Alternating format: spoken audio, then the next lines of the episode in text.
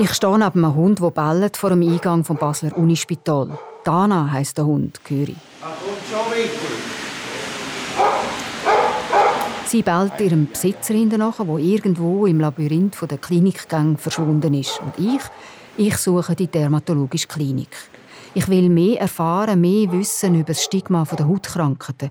Wie schwer dass das heute noch ist und wo es eigentlich herkommt. Es ist kalt und nass, ein früher Mittwochmorgen, über mir ein grauer Regenhimmel und hinter mir das Auto, das vorbeibrauset. Ich drehe mich um, eine leichte Vierteldrehung nach rechts und sehe genau an die Predigerkirche hin. Sie ist im Hochmittelalter gebaut worden als Klosterkirche der Dominikaner, der Dominikanes, Spürhunde Gottes, wie sie sich selber auch gesagt haben, als Inquisitoren auf der Suche nach Heretikern, nach den Anhängern der unreinen Lehre und gleichzeitig engagiert in der Pflege von Aussetzungen, von unreinen Hautkranken, ausgrenzt vor den Toren der Städte.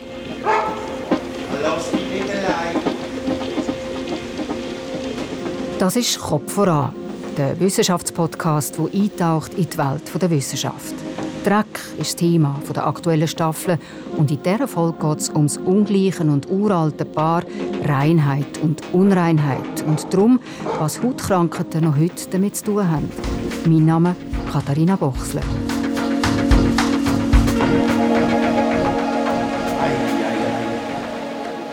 Ich gehe also rein ins Spital, desinfiziere meine Hände und sehe schon linker Hand die Glastür zur dermatologischen Klinik.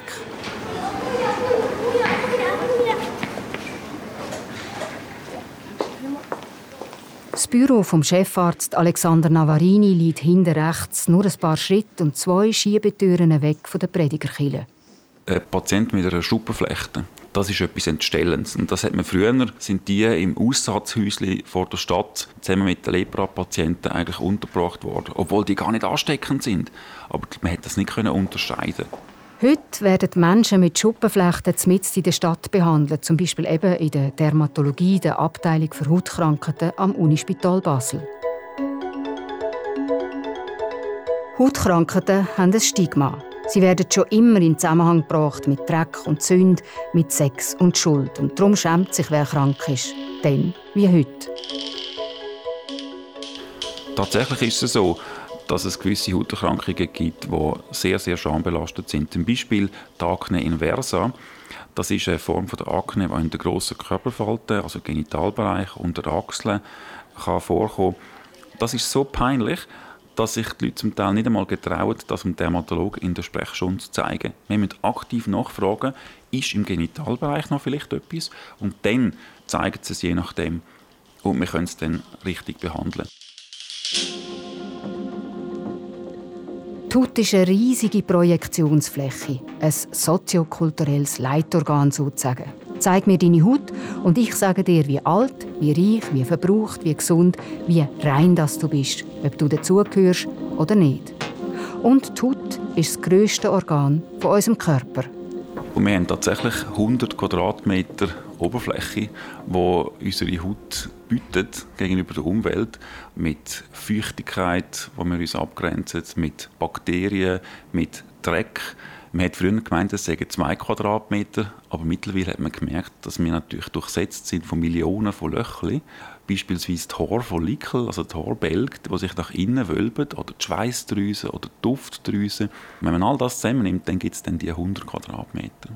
Die Haut ist nicht nur ein riesiger Schutzmantel, der die letzten Poren umhüllt, sie ist auch ein immunologisches Organ. Die Haut ist ein Grenzorgan mit einem guten Gedächtnis und entsprechend nachtragend. Nur nach vielen Jahren lässt sie Ekzem genau an der gleichen Stelle wachsen und sie summiert Schädigungen von Sonnenbrand über das ganze Leben auf. Wegen der Überalterung der Bevölkerung sind Hauttumoren ganz klar etwas vom Allerwichtigsten. Hautkrebs nimmt zu. Alte Krankheiten, wo man denkt, sie seien längst überwunden, kommen zurück, zum Beispiel Syphilis oder Krätze. Und Klassiker, die bleiben: Akne, Neurodermitis, Schuppenflechten und Pilz. Die Symptome die liegen auf der Haut, aber an den Wurzeln packen kann man nur die wenigsten Krankheiten. Auch modernste und teuerste Therapien sind häufig reine Symptombehandlung. Wir behandeln insgesamt ca. zweitausend verschiedene Hauterkrankungen. Heute sind es zweitausend Hautkrankheiten. Bis ins Mittelalter aber war es genau eine, der Aussatz.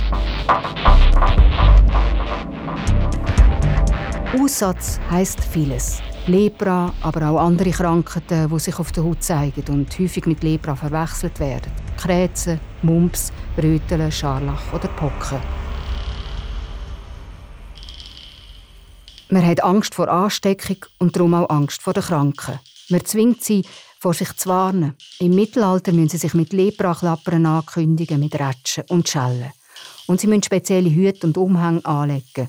Sie sind sichtbar aus der Welt gefallen. Zur körperlichen kommt also die soziale Aussätzigkeit dazu. Das Stigma der Hautkrankheiten hat Tradition. Da ist zum einen die geschichtliche Fernwirkung eine Art Echo von vergangenen grossen Epidemien. Lepra zum Beispiel, später Pest und Syphilis. Die wirken im kollektiven Gedächtnis noch bis heute. Und dann ist da der religiöse Strang der Stigmatisierung, der der jüdisch-christlichen Geschichte. Gott straft mit Hautkrankheiten, lässt Unfolgsame an Aussatz erkranken und Engel mit Pestpfeil auf Sünder schiessen. Zehn Minuten Fußwege weg vom Unispital thront das Basler Münster. Der Hund Dana bellt unten in der Stadt weiter und auf dem Münsterhügel heult der Sturm Bianca. Ja, wir stehen hier bei Wind und Wetter vor dem Münster und zwar vor dem Hauptportal. Caroline Schröder, die Münsterpfarrerin, will mir zeigen, wo das Münster noch Geschichten erzählt über Reinheit und Unreinheit. Sie beschließt die schweren Türen auf, es zieht und es ist dunkel im Eingang.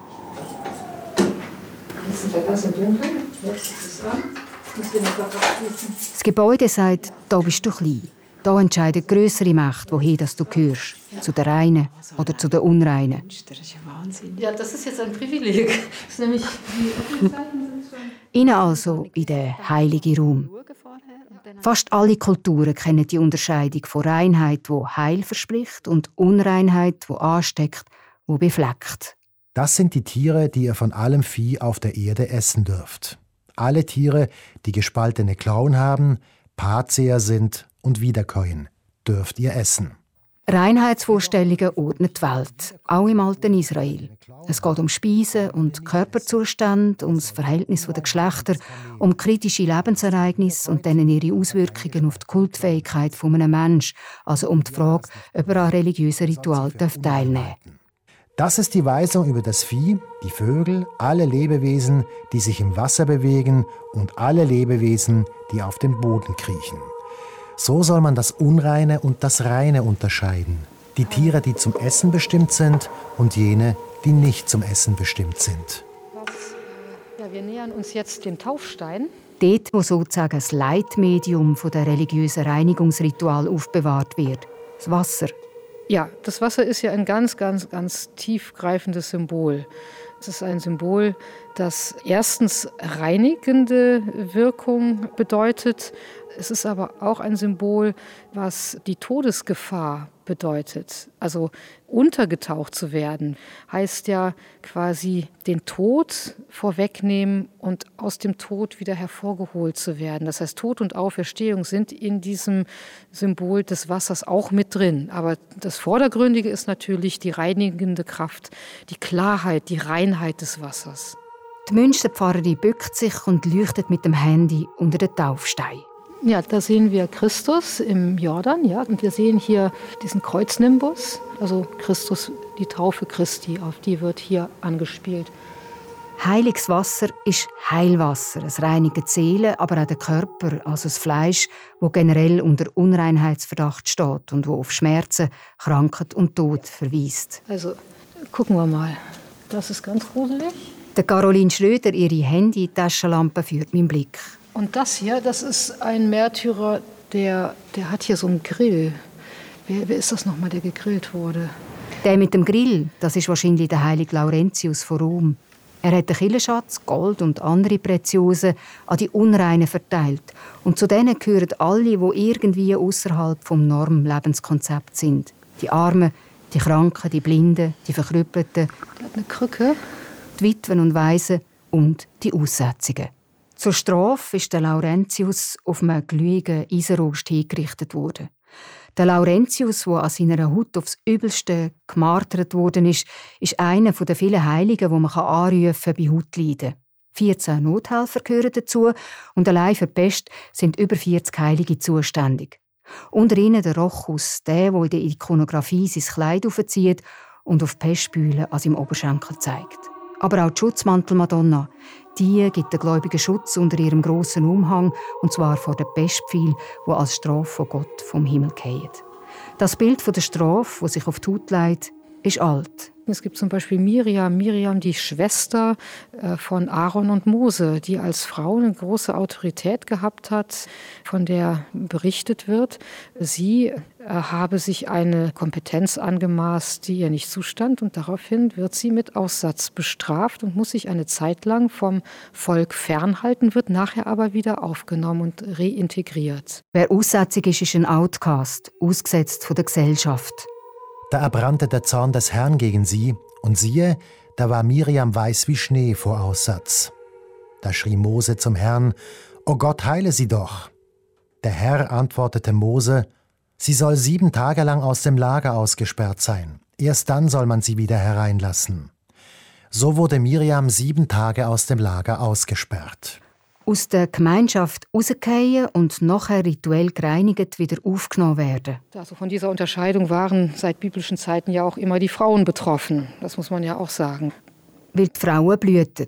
Sie blühten, wenn sie menstruieren, sie blühten, wenn sie gebären. Und Blut, das gilt in biblischer Zeit als unrein. Ja, dass es bestimmte Vorschriften gegeben hat, Reinigungsvorschriften für Frauen nach der Menstruation oder auch nach der Geburt eines Kindes. Da wird dann nochmal unterschieden, ob es ein Sohn oder eine Tochter war. Diese Vorschriften mussten Frauen vollziehen, um wieder voll kultisch gesellschaftsfähig zu werden.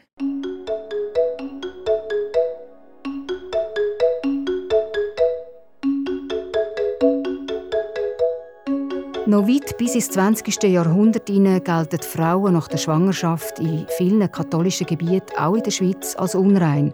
Es braucht eine Segnung, eine Benediktio postpartum, dass sie wieder rein sind und dürfen in die Kirche hinein. Noch heute erinnern daran spezielle Kindbetterinnen-Türen in vielen Kirchen. Die unreinen Wöchnerinnen haben nur durch diese Tür in die Kirche hinein dürfen. So eine Spezialtür hat es vermutlich auch im Basler Münster gegeben, nur zwei Schritte vom Taufstein weg. Da, wo bis zu den Bilderstürmen der Reformation eine Skulptur von der Maria im Wochenbett gestanden ist. Wir stehen eigentlich genau dort, wo sie ungefähr mehr oder weniger gewesen sein muss. Aber davon ist natürlich heute nichts mehr zu sehen. Was ich Ihnen aber zeigen kann, ist die Anna im Wochenbett. Und dafür müssen wir in einen verborgenen Raum des Münsters gehen, nämlich in die Krypta. Die Caroline Schröder schließt die Tür zur Krypta auf, geht voraus, steigt ab und zeigt auf ein Deckengewölbe. Über unseren Köpfen sitzt Anna, die Mutter von Maria, im Bett, den Rücken mit Küssen gestützt, die Beine gespreizt unter der Bettdecke. Anna im Wochenbett. Wow. Das ist die kleine Maria, die da gerade geboren wurde. Und bei Anna, das finde ich so faszinierend, sieht man wirklich noch die Gebärhaltung. Ja? Also das ist nur wirklich, dass äh, sie hat geboren. Und sie bekommt von der Hebamme die frisch geborene Maria, die gewickelt ist und schon einen Heiligenschein hat, bekommt sie jetzt gleich gereicht. Das Baby Maria mit Mini-Heiligenschein, die Mutter Anna noch sichtlich zeichnet von den Strapazen der Geburt. Die Unreinheit scheint also doch irgendwie ihren Platz zu haben in der Kirche, wenn auch versteckt, im Untergeschoss. Wir steigen wieder rauf und überqueren die Schwelle. Wir treten raus aus der Welt, wo Wunder passieren, in die Welt, wo kaum noch jemand glaubt, dass Krankheiten weggebettet werden können. Und wo trotz allem, besonders Hautkrankheiten, noch immer mit Schuld und Scham beladen sind.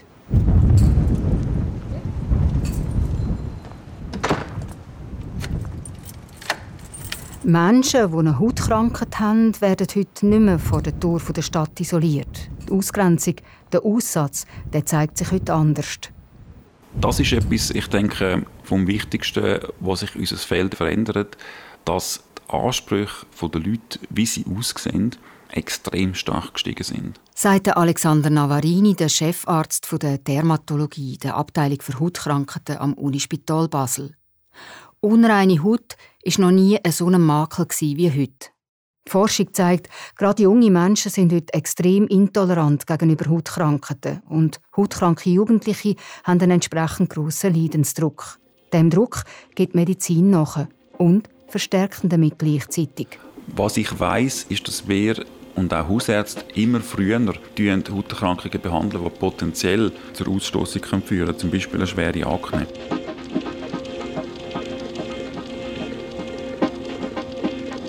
fünfundachtzig Prozent von allen Jugendlichen haben Akne. Aber pickelige Jugendliche sieht man kaum noch. Und auch andere Hautkrankheiten, zum Beispiel die Schuppenflechten, werden heute behandelt, nicht nur zum Symptom beseitigen, sondern dass Patienten nicht so stark an ihren Mitmenschen leiden. Beispielsweise jetzt äh, Patienten mit einer Schuppenflechte. Diese Patienten die können sehr stark in der Lebensqualität beeinträchtigt werden. Und zwar nicht nur, wenn jetzt x Prozent von der Körperoberfläche betroffen sind, sondern auch, wenn einfach eine exponierte Stelle betroffen ist. Beispielsweise eine schuppende Plaque im Gesicht oder zerstörte Fingernägel. Das ist ein ganz grosses Problem. Und teilweise müssen wir solchen Patienten auch Tabletten oder Spritzen geben, um die Psoriasis zu behandeln. Einfach nur, weil die Lebensqualität sonst extrem stark eingeschränkt ist. Die Haut ist immer noch das wichtigste Repräsentationsorgan für Scham und Schuld. Patientinnen schämen sich für ihre auffälligen Krankheiten. Es ist wie wenn ganz besonders Hautkrankheiten einen Reflex würden auslösen würden, nämlich den nach der Schuld zu suchen. Selber schuld, wer sich ansteckt, selber schuld, wer sich nicht behandeln lässt. Mir scheint, irgendwie hat sich da im Kern nicht viel geändert. Seit dem Mittelalter, seit der Zeit der Siechenhäuser, weit draussen vor der Stadt. Ich verlasse das Unispital, gehe links den Petersgraben durch ab, an der Predigerkirche vorbei. Der ehemaligen Klosterkirche der Dominikaner, der Hüter der reinen Lehre und der Pfleger der unreinen Aussetzungen.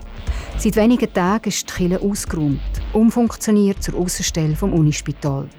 Sie ist die Empfangsstation für Coronavirus-Infizierte, für die Opfer der jüngsten Pandemie also. Aber das ist eine andere Geschichte. Vielleicht.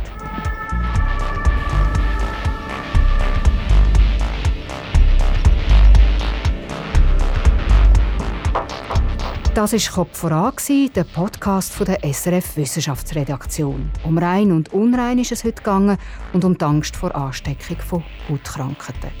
Das war die letzte Folge von unserem Podcast zum Thema Dreck. Wir sind gespannt auf Reaktionen, Anregungen und Kritik zu unserem Podcast. Als E-Mail unter kopfvoran at s r f punkt c h oder als S M S oder Sprachnachricht auf WhatsApp auf die Nummer null sieben neun acht sieben acht fünf fünf null vier. Produktion dieser Sendung Daniel Theiss, Sounddesign Lukas Fretz, mein Name Katharina Bochsler. In der nächsten Staffel von «Kopf voran» geht es ums Überleben. Schön, wenn ihr dann auch wieder dabei seid.